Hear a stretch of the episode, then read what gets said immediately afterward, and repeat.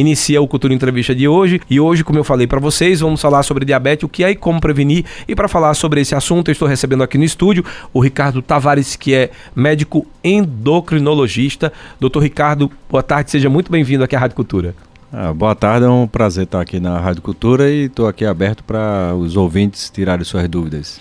É, só deixar o senhor mais tranquilo, porque o café quem se viu foi Fernando, tá? Tá certo. Essa queimadura ela já Tô me deu. tranquilo aqui para não me queimar, então.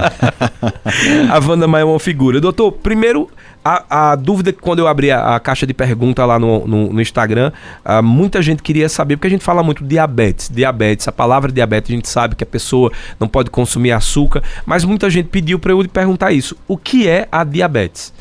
Ou o diabetes, o que é o correto também? Tem gente que fala o diabetes, a diabetes, depende do termo que você está tá se referindo. Uhum.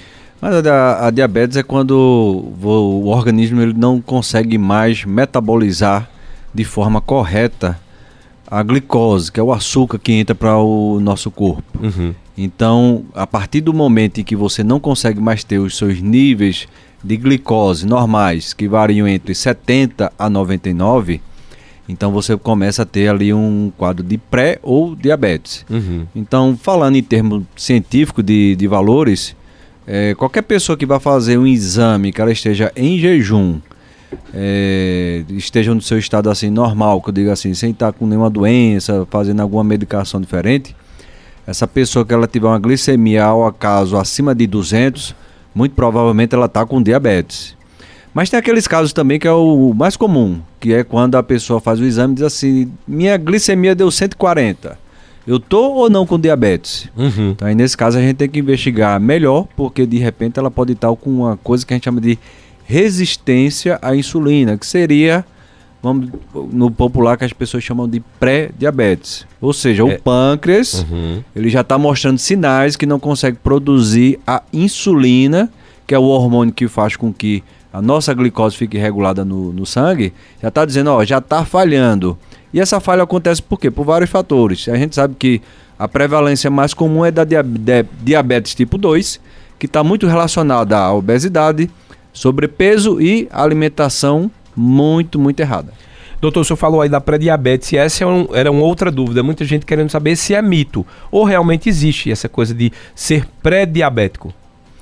É, então, eu, eu, falei agora da questão da resistência insulínica. Uhum. O que, é que seria mais fácil eu explicar para um paciente? Olha, dona Maria, olha, seu Zé, o senhor está com a resistência à insulina. O cara vai sair de lá pensando até que está com a doença feia, com uhum. câncer, com alguma coisa. Disse, é. Me lasquei, agora eu vou morrer. o doutor disse que eu tô com essa peste de resistência à insulina aí, eu devo estar no fim. Não, não é isso.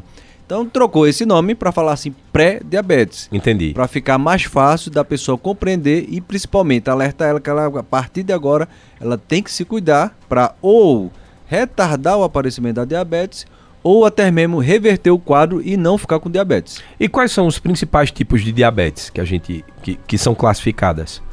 Quando a gente vai falar de diabetes, a gente tem aquela diabetes que aparece muito em crianças e adolescentes, que é chamada diabetes tipo 1.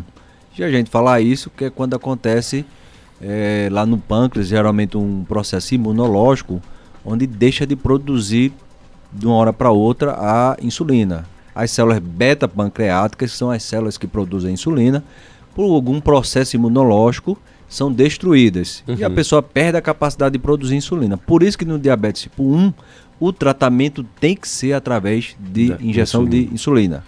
Já o diabetes tipo 2, que é o mais comum, que é o mais prevalente, esse aí vai aparecer de forma mais tardia.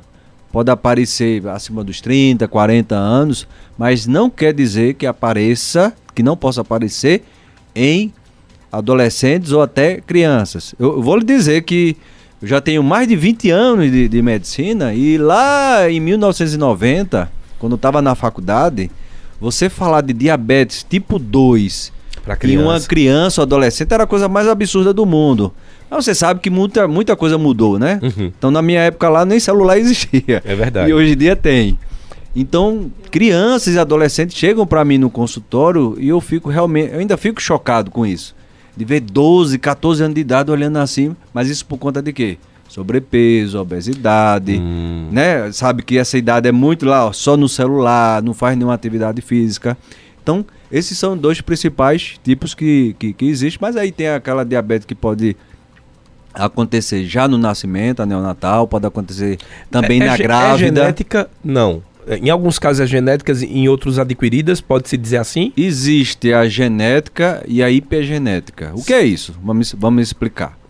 É, eu tenho na minha família casos de tios, bisavó, certo. que tiveram diabetes, tá? Certo.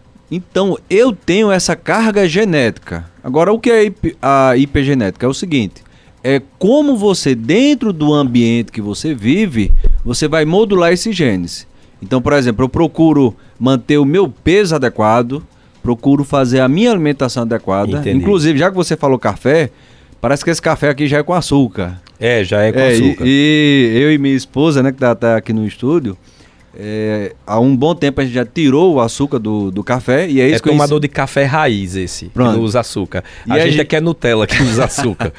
E a gente. Não, mas aí ensina tanto você aproveitar o, o- o sabor puro. Minha esposa faz muito bem isso. Eu ainda tô.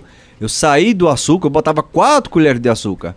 Então os, os adoçantes, eu indico o adoçante natural, que não vai ter nenhum problema de câncer, nenhum problema em relação a isso. Depois eu vou dar mais dicas sobre isso mais pra frente. Sim. Então, quando, por exemplo, eu começo a consumir café direto com açúcar, açúcar, açúcar, o que é que eu estou fazendo? Eu estou fazendo com que o ambiente possa estimular a ativação desses genes e ficar com a diabetes. Agora, a partir do momento que eu mantenho o meu peso, evito açúcar, evito doce, o que é que vai acontecer comigo? Ou eu vou passar o resto da minha vida sem diabetes, ou de repente eu posso, sei lá, desencadear lá para os 70, 80 anos de idade, mas pelo fato de eu ter me cuidado, eu fiz com que uma diabetes que poderia aparecer aos meus 30, 40 anos se estendeu bem mais para frente. Entendi. Então tá ligado também essa questão dos hábitos alimentares. A- a- talvez possivelmente hoje em dia se fale de criança com diabetes tipo 2, porque quando a gente, pelo menos na minha época, né, quando a gente falava de refrigerante, era uma vez na semana dividindo meio copo de, de, de refrigerante para cada um da família. Isso hoje em mesmo. dia um, um, um- uma- um adolescente, uma criança, ele pede no mínimo uma- um, refrigerante de 600 e bebe todo. Então tá muito ligado a essa, esse alto índice de açúcar. E eu queria também que o senhor falasse um pouquinho sobre isso, sobre a questão do açúcar, porque é, eu percebi, né, e o, o europeu tem até uma franquia de café aqui que ela é bem amarga em Portugal, ela é de Portugal, mas para ela atender o paladar do brasileiro, ela, ela teve que adaptar. E você vê que franquia normalmente não muda o sabor. Para o Brasil, ela teve que incluir muito açúcar, muito chocolate com açúcar. Então, isso é uma- um, um problema, esse alto índice de consumo que o nosso país tem. Não, com certeza, com certeza. A, a maioria das pessoas, quando eu vou orientar em relação ao consumo de açúcar, as pessoas acham que eu estou falando algo que é fora do comum. Quando na realidade, se a gente for pensar desde, já que você falou aí que toma é, o café Nutella, né? É o que café Nutella com açúcar Pronto, ainda. Se a gente for pegar lá no início da humanidade, o não existia açúcar, existia? Não, não existia açúcar. Uhum. O açúcar foi uma coisa inventada pela indústria, não é isso? Uhum. É muito interessante porque além de endocrinologista, eu sou pediatra também. Então eu atendo muita criança, às vezes até bebê que tem é, diabetes. Então o que é que acontece? Quando eu faço orientação para as mães, ó, evite de dar refrigerante, evite de começar danoninho, evite de começar qualquer coisa doce açucarada. Que uma vez acostumou com aquele doce açucarado, pronto. A criança que era é, bem, vamos dizer assim, é, gostava até de comer legumes, verduras, frutas, o que é que vai acontecer com ela? Ela não vai gostar mais daquilo ali. Porque até as pessoas ficam até chocadas quando eu falo, mas assim, ó, o açúcar, ele é tão viciante como a cocaína. Uhum. E os estudos mostram isso. É curioso como lá no cérebro, lá no mesmo centro nervoso cerebral, onde a cocaína atua, a- o açúcar ele também é, atua. Não é à toa que a indústria sabe disso, de biscoito recheado, como você falou, de refrigerantes. Uhum. Então eles já botam ali na fórmula de uma forma, de, de um jeito, para que esse cérebro esteja sempre acostumado e a pessoa esteja ali sempre com aquela necessidade de ir atrás do açúcar. e Então- a gente precisa quebrar esse padrão. Então a gente, tem, a gente pode dizer que o açúcar é viciante. No, tota- senti no sentido de que depois que você consome, a tendência é seu paladar se acostumar com o doce. Sim, totalmente. Toda vez que você está com aquele é, é, ingerindo o açúcar, não só, veja bem, não só na questão da, do vício cerebral que ele provoca, mas até mesmo no seu estado corporal. Como assim? Vamos, vamos colocar aqui um café da manhã, eu e você, tá uhum. tá certo? Você me convidou aí para tomar café, ajeitou lá a mesa e você ingeriu muito açúcar industrializado, começando pelo café, e outras coisas lá que você começou a, a, se alimentar. E eu fiz uma alimentação, vamos dizer assim, com carboidrato, que a gente chama assim, com baixo índice glicêmico. Então o que é que vai acontecer? A gente tomou café de 6 horas da manhã e eu vou ficar saciado até meio-dia, porque eu fiz uma minha alimentação ali com uhum. carboidratos de, de índice glicêmico baixo, que eles evitam que a insulina dê o pico. Entendi. Já você fez o contrário, você comeu ali alimentos com muito carboidratos e que ocasionou em você um pico de insulina. O que é que vai acontecer? Vai pegar aquele teu, teu carboidrato em excesso, vai estocar em forma de gordura. Vai lá pros pneuzinhos, que é o bom. É. Eu tô aqui com aqueles pneu, é, o, o, pneu de crossfit, o meu já tá. o pessoal pergunta, faz crossfit? Não, só tem o pneu na cintura.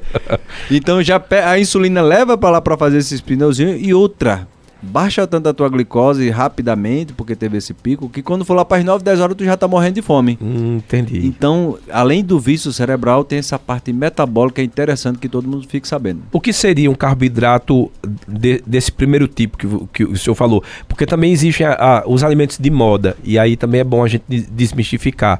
Por exemplo, é, se falava troca pão por tapioca, mas parece que a tapioca, quem é diabético não pode consumir. E, e aí se gerou, pelo fato fator da tapioca está muito atrelada a quem treina, é, é, é, indicado, aspas, porque tudo questão nutricional a gente sempre diz que uma fórmula para um não é para o outro.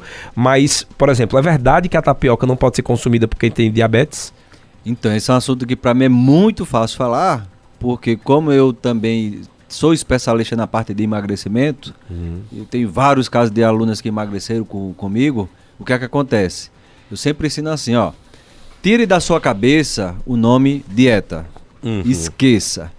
Aliás, ressignifique o nome dieta. Como assim? Se a gente for pegar o nome dieta da origem lá do grego, que é diet, o que é que acontece? Lá vem dizendo que dieta é estilo de vida. Só que para o latim terminou com essa conotação de algo proibido, de algo mais amarrado. Quando na realidade, se você pegar na origem da palavra e realmente levar isso ao pé da letra, que é estilo de vida, você vai ver, até para os pacientes diabéticos, que você tem total liberdade para que você possa consumir. Agora, o que é total liberdade? Eu sempre faço um, um, um comparativo quando uma pessoa é solteira e quando uma pessoa é casada. Então, chegam as pessoas e dizem assim: olha, você sem a diabetes, você era solteiro. Então, por exemplo, a pessoa solteira ela pode ir pra uma festa e, no, na sexta-feira à noite e voltar no, no domingo no final da tarde para casa, não pode? Uhum. Pode. Pronto, eu sou casado. Se eu fizer isso, eu já vou tá, tá morto, né? 12 horas fora, minha esposa já não vai. Então veja, a pessoa solteira faz isso. Então a pessoa sem diabetes, ela tá solteira. Então ela tá comendo tudo, o organismo dela tá metabolizando, beleza, sem problema nenhum. Só que ela mais para frente ela pode colher, né, alguns frutos. Quando a pessoa tem diabetes, eu digo assim, agora você está casado. O que é isso? Eu posso sair com meus amigos. Eu posso ir para uma pizzaria. Vou dizer assim, meu amor, eu vou sair com meus amigos para pizzaria, mas 11 horas eu estou de volta é, em casa. A mesma coisa a pessoa que casou com a diabetes. Ah, eu quero comer muito um, um pão. Tá, você vai poder comer o, o, o, seu pão. Mas da mesma forma que a pessoa que está casada, ó, oh, eu vou sair com meus amigos hoje, segunda, terça, quarta, aí a esposa vai dizer assim, não, tá errado esse negócio aí. É a mesma coisa, você não pode comer pão, mas uma vez ou outra você vai poder comer sem problema. Entendi. E a tapioca? A diferença para o pão é só é simplesmente a presença do glúten, mas ele tem ali o mesmo carboidrato de, de absorção. O carboidrato, quando a gente fala assim de baixo índice glicêmico e de alto índice glicêmico, é o seguinte: é, vamos, vamos falar do açúcar. O açúcar ele é de alto índice glicêmico. O que é isso? Assim que você ingere ele, ele rapidamente no sangue se eleva de forma muito abrupta. Já um carboidrato de baixo índice glicêmico, por exemplo, a batata doce, né? Tem até esse nome, batata doce, mas ela tem na composição lá um carboidrato que quando vai ser digerido lá no, no estômago, no intestino, ele é absorvido como? lentamente. O que é que isso vai acontecer? Os, a tua glicose no sangue vai subir lentamente. Isso dá tempo para o teu organismo metabolizar. Entendi. E dessa forma você não vai fazer o pico da glicemia. Ou seja, vamos lá, imaginar você aí com a glicemia comendo batata doce, subindo ali para 110, 120 e depois rapidamente sendo controlada. E a pessoa comer alguma coisa com, com açúcar, rapidamente ela vai para 180, 200 então essa é a grande diferença básica. Doutor, uma coisa que me chamou muita atenção, foi inclusive é, matéria aí dos principais jornais, está uh, muito relacionado à questão do adoçante. Né? Eu vi é, que tem muitos estudos falando uh, dos malefícios do, do adoçante, aí já tem gente que diz assim, depende muito da formulação, de que é aquela, a, aquela composição, mas Uh, o que eu percebi na, na, reportagem era muito também o excesso do adoçante. É, por exemplo, se, se lá está orientado para duas gotas, a pessoa coloca 12. Então eu queria que você explicasse um pouquinho sobre esses malefícios, se realmente isso é verdade, se tem um mais saudável que o outro, se tem algum que não pode ser consumido. Não, isso é bem fácil de, de, de responder, tá? É, eu vou até relacionar com medicação para pressão. Uhum.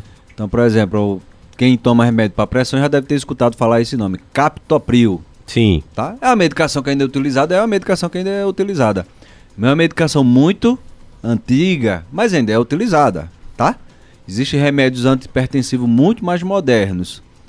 Por quê? E muito mais caros, sei o que eu digo. É. então o que é que acontece? Por que, que os remédios vão se modernizando? Por conta dos efeitos adversos, para que possam ser diminuídos.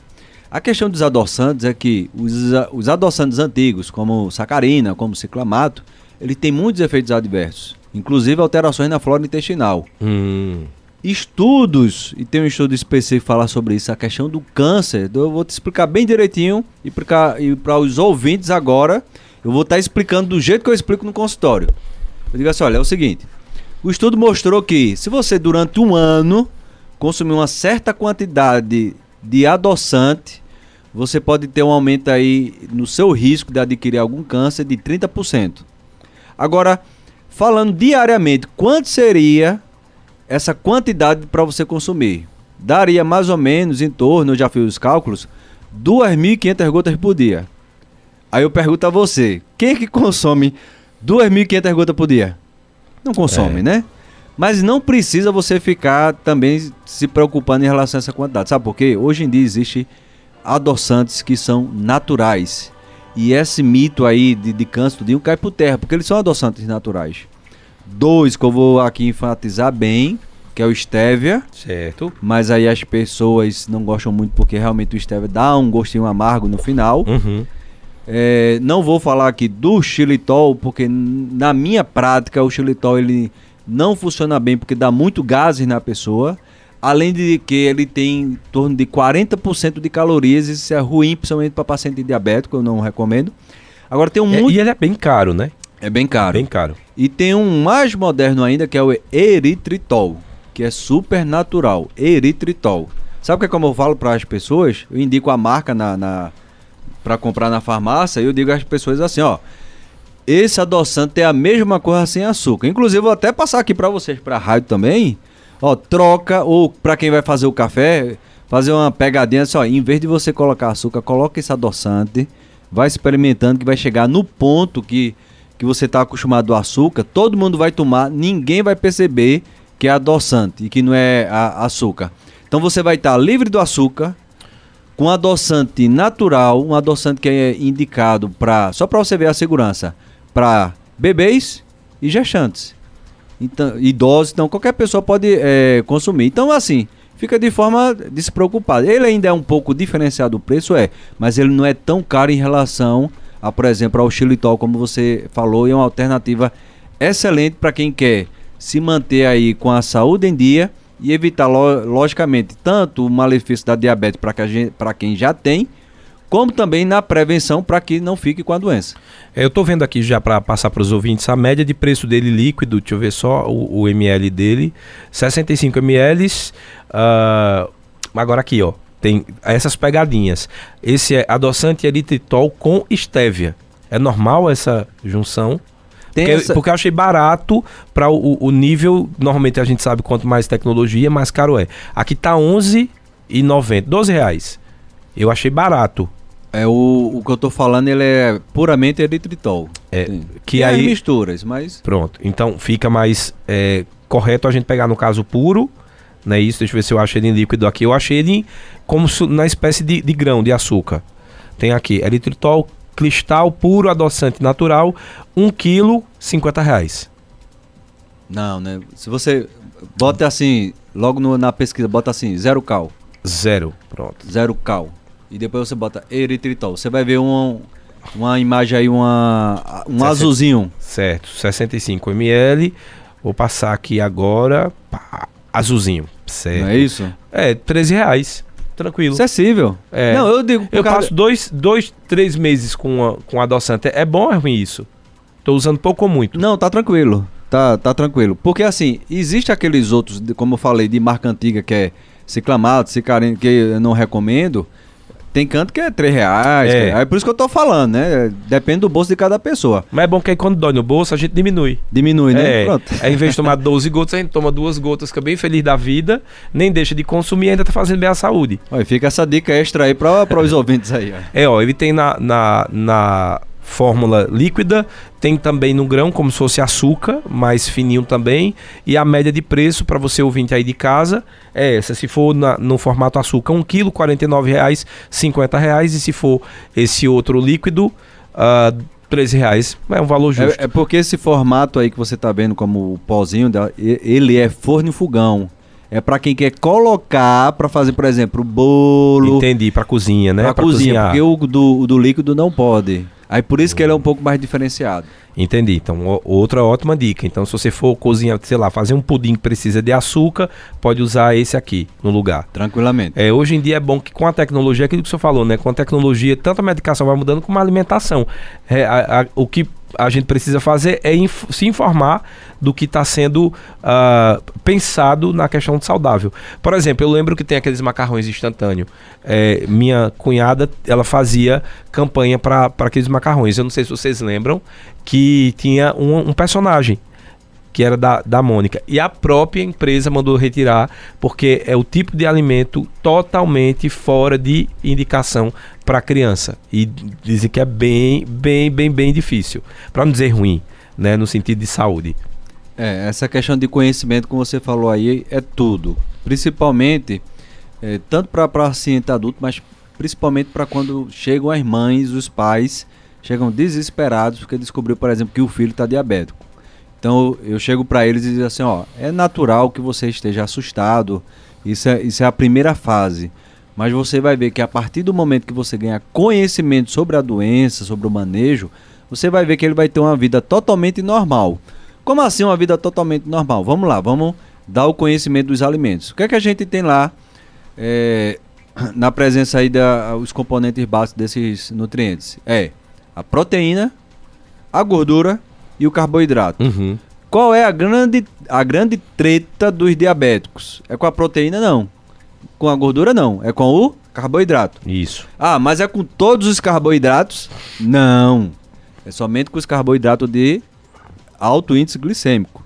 Então o que é que acontece? Opa, eu então vou começar a aprender quais são os carboidratos de baixo índice glicêmico, que alimentos são esses, como a quantidade que eu posso consumir, como é que eu posso fazer a combinação, em que horários, para que eu possa estar com a diabetes controlada e que eu possa ter uma liberdade alimentar maior, certo? Exemplo, é, a pessoa está passeando no, não é todo canto que, que tem isso, geralmente é mais em capitais, mas principalmente nas capitais a pessoa quer tomar um sorvete.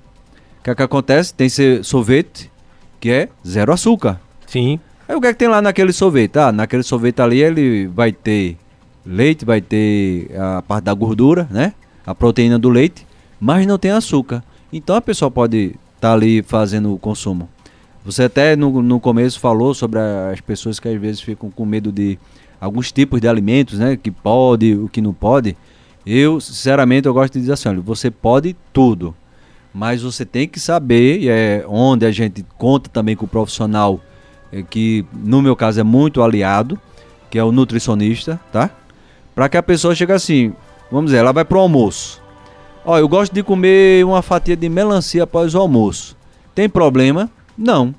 Mas assim, o quanto é que você vai colocar na sua porção ali de, por exemplo, se você for comer um, um arroz, um macarrão, alguma coisa, qual é a porção que você vai colocar? Ah, eu vou colocar, sei lá, é, duas, três é, garfadas lá. Ah, mas você não quer a melancia depois? Então faça o seguinte, nesse dia você prioriza lá mais a parte de, de legumes, é, as folhas verdes, a sua proteína, e você deixou ali o espaço para aquele carboidrato da melancia para depois você aproveitar. Entendi. Então tudo é uma questão de equilíbrio. É, tudo é uma questão de conhecimento e como eu sempre digo assim, é você buscar sempre fazer tudo para estar tá atingindo a sua melhor versão corporal, a sua melhor versão de saúde. Porque tem muita gente que vai, olha para o alimento e coloca na boca aquilo ali sem pensar nas consequências.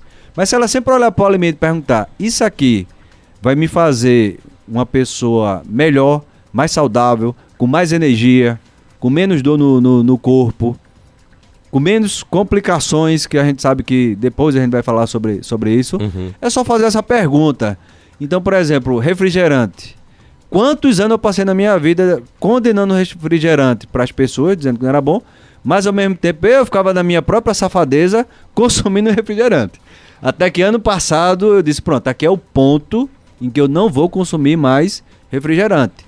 Para quem quer consumir, tudo bem, mas saiba que tudo tem consequência em relação a isso. Tem tanta coisa natural que você uhum. pode fazer não é verdade? Exatamente. E é, é, bem falado aqui, o senhor falou no comecinho sobre dieta e quando a gente pega essa explicação da palavra dieta, né?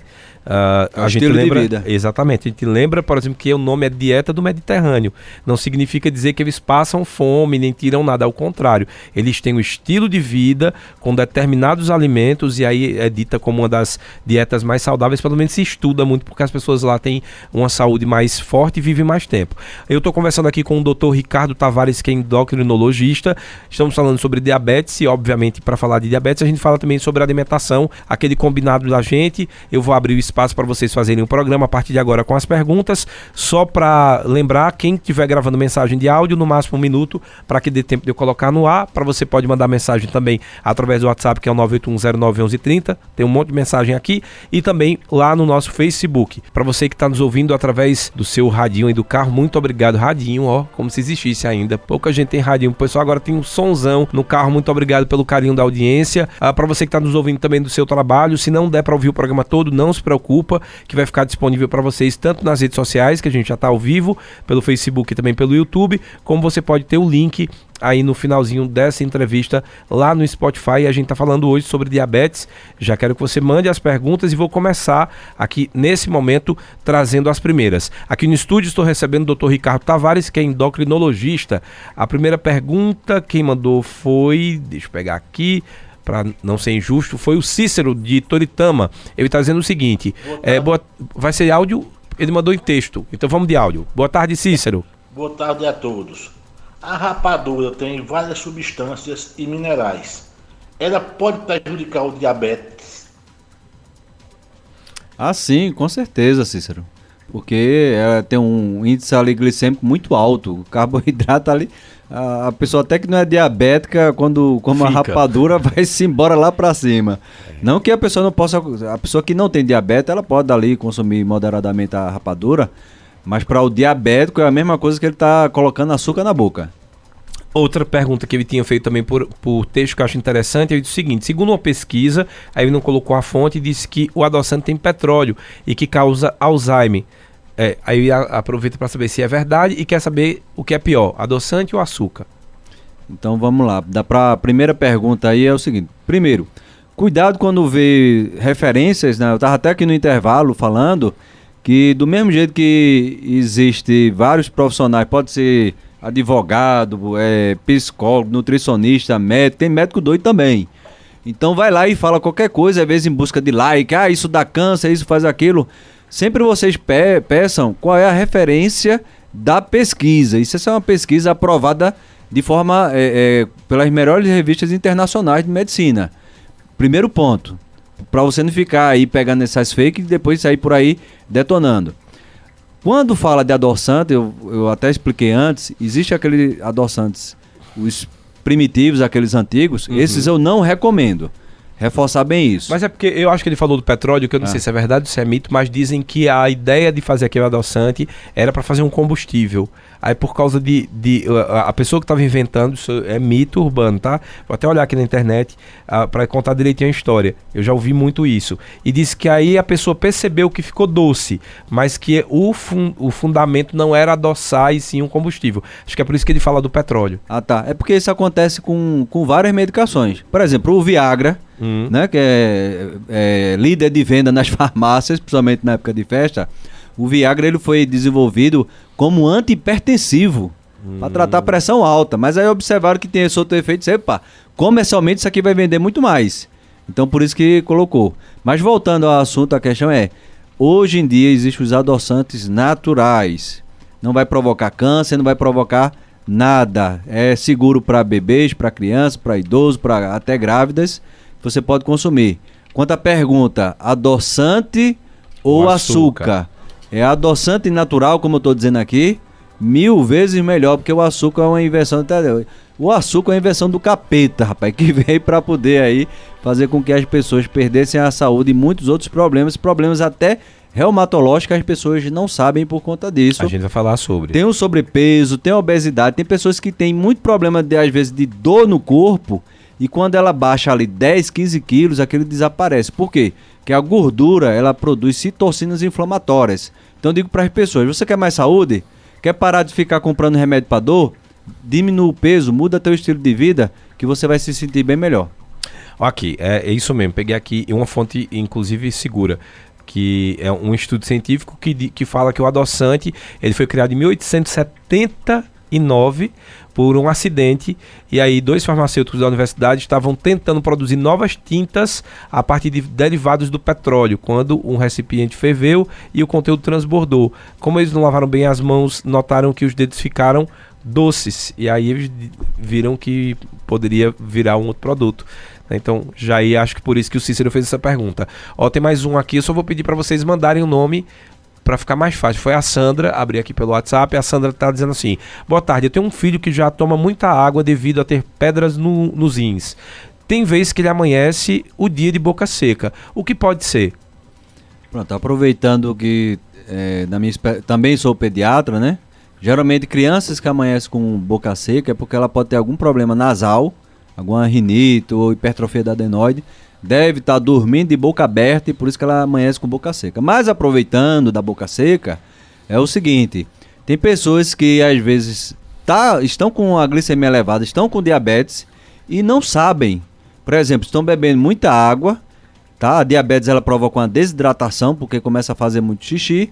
A pessoa, por mais água que toma, ela tá sempre ali sentindo a boca seca por conta da desidratação. Então aí, fica aí a, a- justamente para quem estiver sentindo esse sintoma, procurar um posto de saúde, procurar algum profissional de saúde para que ele possa estar averiguando eh, ou até mesmo fazendo, procurando laboratório, vendo como é que está a sua taxa de glicemia. Manda um abraço aqui pro Fernando Torres, que mandou mensagem pra gente dizendo que tá ouvindo a programação. E também o André Galvão. Ele tá dizendo que tem 80 quilos e toma dois comprimidos grifagem. Aí ele só mandou isso. Não sei se é pra saber se tá bem, se tá certo. Depois, se você puder mandar mais perguntas aqui. Ah, mas ele gravou um áudio, Wanda, aqui no comecinho. Se puder dar uma ouvida, foi o André Galvão, lá do Jardim Panorama. Acho que aqui é só a continuação da pergunta dele por áudio. Vamos para mais uma. O Juscelio Santos Silva está perguntando o seguinte: é, o leite também pode agir e diminuir a quantidade ah, que que ele tomava e ficava bem melhor. Não entendi também não. Mesma coisa. Tem uma pergunta de áudio no comecinho. Aí eu acho que é a continuação. Pedir já para vocês quando forem gravar mensagem de áudio ou gravam uma coisa ou outra. É, outra pergunta aqui quem mandou foi a Patrícia. Ela tá perguntando se o mel puro, boa pergunta, pode substituir o açúcar e se o diabético pode consumir mel. Então, é, eu vou além dessa pergunta aí do, do mel. O que é que a gente. é, o que é que eu pego muito no, no consultório é que as pessoas que são diabéticas, elas chegam lá quando eu pergunto: Você está consumindo açúcar? Não, não estou consumindo, doutor, nenhum tipo de, de, de açúcar. Quando eu investigo mais a fundo, aí diz assim: Não, o que eu uso para adoçar meu café é aquele, aquele pretinho lá. Aí onde eu pergunto, é o que? É mascavo, é demerara? É isso. Aí ela acha que é assim, que vendem como natural hum. e acha que aquilo ali não é açúcar. É açúcar do mesmo jeito, só muda porque o branquinho ele passa por um processo químico mais forte, enquanto que o demerara e, e, e o outro ele tem um processo mais orgânico ali, mas é açúcar do mesmo jeito. E o mel também ele vai ter ali a carboidrato de absorção rápida, o índice glicêmico rápido. Então não é o ideal que o diabético esteja consumindo o mel. Agora, como eu estou falando, veja, tudo é uma questão de estilo de vida e tudo é você é, é, adequar ao que você faz. Vou dar um exemplo. Adolescentes que são diabéticos. Certo. E, por exemplo, que praticam esportes. Então o que é que acontece? Ele vai, por exemplo, praticar uma hora de natação. Então, esse paciente, geralmente meia hora antes daquela atividade ali física mais intensa, você também deve conhecer esportistas que, que têm diabetes, né? Então, é, é, jogador de vôlei, basquete, vários. Então, o que é que acontece? Quando eles vão para alguma competição, alguma partida, antes, o que é que eles consomem? Eles consomem, sim, alimentos com ah, alto índice glicêmico. Por conta de quê? Porque isso vai ser queimado durante aquela atividade. Sim. Então, quando a gente fala, e volta a repetir, como eu disse a minha frase no começo, não é dieta restritiva, é você ter um estilo de vida onde você pode tudo, mas dentro de, dentro de um padrão em que você vai saber adequar ao que você está fazendo no momento, a quantidade, a qualidade, o que você está consumindo junto, o horário, tudo isso influencia. Vamos para a pergunta agora do Cícero do Chique Chique. Ele mandou mensagem de áudio aqui para gente. Boa tarde, Cícero. É, boa tarde, meus amigos da Rádio Cultura. Boa tarde do doutor aí. Veja só, eu fui um médico a semana passada, tá com uns 15 dias mais ou menos.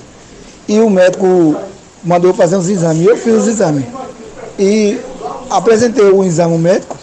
E o médico disse a mim que eu estava com um colesterol alto. O médico disse que eu estava com colesterol alto e eu tinha que diminuir mais a gordura. Né? Aí eu queria saber deles qual é o óleo que eu tenho que comer, né? Para a comida, para qualquer coisa. E quando eu estou com colesterol alto, se é diabetes ou não. Queria saber deles se é, se é diabetes ou não. Eu Vamos lá. Primeira pergunta dele é a respeito de óleo. não sei se também é mito, mas tem muita gente que diz: ah, tem tal óleo que é melhor, óleo de coco. Aí outro diz que é melhor azeite, aí pode botar azeite. E não existe essa bebida milagrosa se você tiver com, com sobrepeso, exercício físico, obviamente, mudança alimentar. Isso. Então, assim, a pergunta dele tem um viés aí interessante. É que muitas pessoas às vezes descobrem que estão com diabetes quando chegam com um colesterol elevado. Hum. Isso acontece muito. Então aí, tem essa relação. Pode ter, pode, pode ter. ter. essa relação. Tem pacientes diabéticos que têm colesterol e triglicerídeos super normais, mas tem pacientes que às vezes, por exemplo, sentiu uma, uma tontura. Aí ele vai fazer, vai chegar às vezes na farmácia e orienta, ó, oh, pode ser teu colesterol que altera a circulação. E muitas vezes ele vai no laboratório, em vez de fazer completo lá glicose, colesterol, triglicerídeo, ele faz apenas o exame de colesterol. Aí chega lá com colesterol de 300, 400, 500 e às vezes ele quer tomar remédio só para que ele não investiga outras causas. Como por exemplo, às vezes ele pode ter até um hipotiroidismo, que é quando a tiroide não está produzindo o hormônio de forma adequada. E a gente sempre investiga. Por quê? Porque tem uma, tem uma casadinha aí é, sempre frequente. Paciente que é diabético, é muito frequente ele ter hipotiroidismo que é quando a tireoide está produzindo pouco hormônio. Uhum. E o paciente que tem hipotireoidismo também tem uma tendência a ter tanto diabetes, tanto colesterol alto, como triglicerídeo alto. Tá? Mas aí vou mais além. Ele está com colesterol alto, investigar se tem gordura no fígado. Então ele está tão preocupado aí na questão de qual óleo ele vai consumir, quando na realidade ele tem que estar tá se preocupando primeiro investigar a causa, saber se ele faz, como você já falou, alguma atividade que ele possa, uma caminhada, nem que seja uma caminhada simples para mexer, para cuidar mais do corpo, e como é que está a alimentação dele. A gente sabe que aquelas gorduras ruins, né? Por exemplo, a pessoa vai comer uma carne, tá lá aquela gordura, aquela ali é uma gordura super ruim, tem que tirar. Então vai comer um frango, aí tem aquela pelezinha do frango, aquilo ali é uma gordura super ruim. Mas se a gente for entrar aqui no debate de azeite de oliva, óleo de coco, que é ruim, depende muito justamente do estilo de vida, de como você consome, que aí não vai ter nenhum tipo de, de, de problema em relação a isso. Mais uma pergunta por áudio que mandou foi o Juscelio Santos, lá do bairro do Salgado. Vamos para a pergunta. Boa tarde, Juscelio. Boa tarde, então, boa tarde, doutor. É, doutor, eu fiz uma pequena pesquisa. Eu tenho um filho autista, então já, já conheço, eu sempre converso com ele. Tanto a açúcar quanto o glúten, ele deixa o, o autista mais agitado. Aí eu e minha esposa a gente trabalha muito em cima disso também. E mudamos o comportamento, mudamos também a forma dele se alimentar. E ele anda um pouco mais calmo. Isso afeta mais é, esse excesso de glúten, de açúcar. A pergunta dele é basicamente assim: ele tem um filho autista e ele disse que com a retirada do glúten e do açúcar ele tem percebido que o filho dele tem ficado mais calmo. Isso pode ter eh, uma relação desse consumo? É, veja, a gente sabe que a questão do, do glúten, ele para aquelas pessoas que realmente têm alergia, a gente sabe que tem que ter essa retirada, tá? Porque pode provocar é, efeitos deletérios no corpo, como por exemplo aparecimento de, de câncer, se ele realmente tiver uma alergia é, ao glúten. Quanto à questão do, do açúcar, né, que ele está tá falando a, aí, essa questão num paciente com transtorno de espectro autista uhum. tem que ser muito bem avaliado. Por quê? Porque tem muitas crianças que, é, quando a gente fala no, no assunto de autismo, que o comportamento dela é muito diferenciado na alimentação. Enquanto a gente pega aquelas crianças que terminam ganhando muito peso porque come muita coisa, tem aquelas crianças que têm uma dificuldade enorme na alimentação.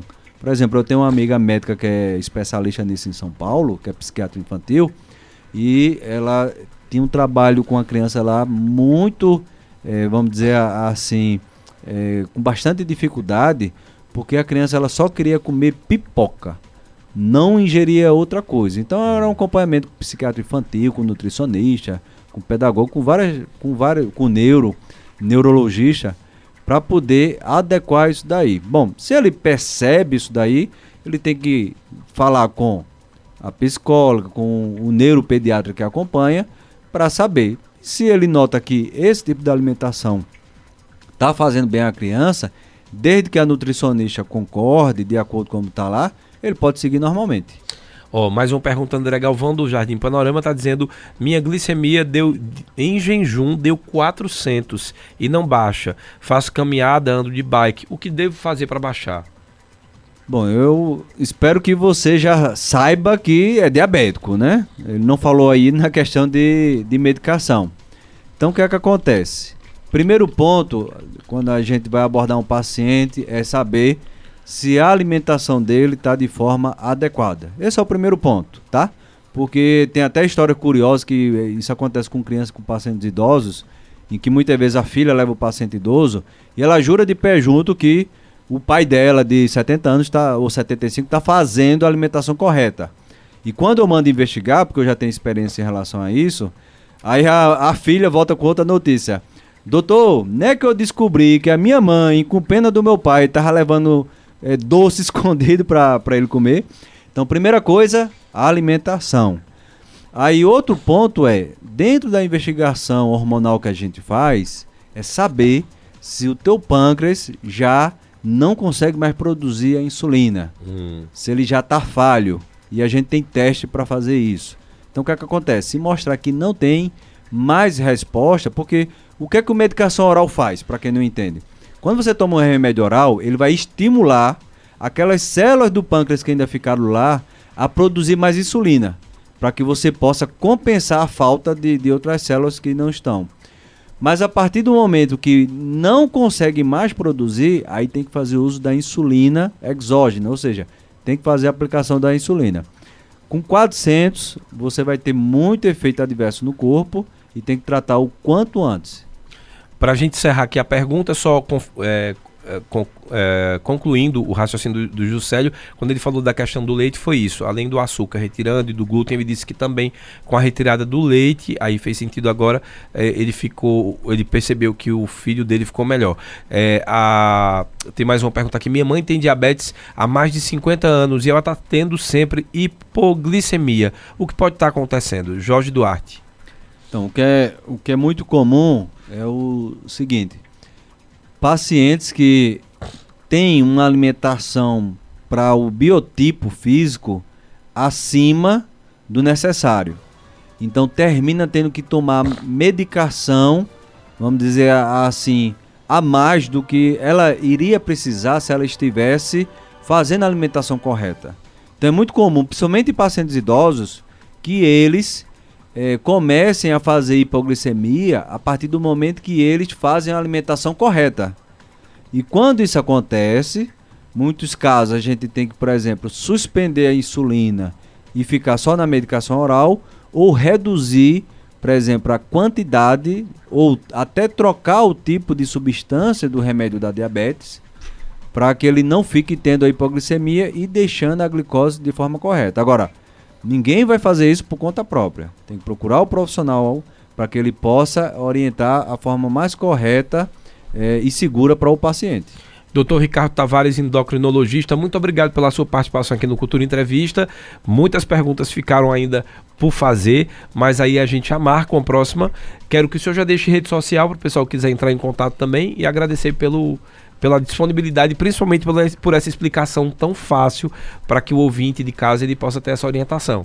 Eu que agradeço o convite, é sempre um prazer estar levando essa informação educativa e de saúde para todos os ouvintes, que eles possam estar se cuidando.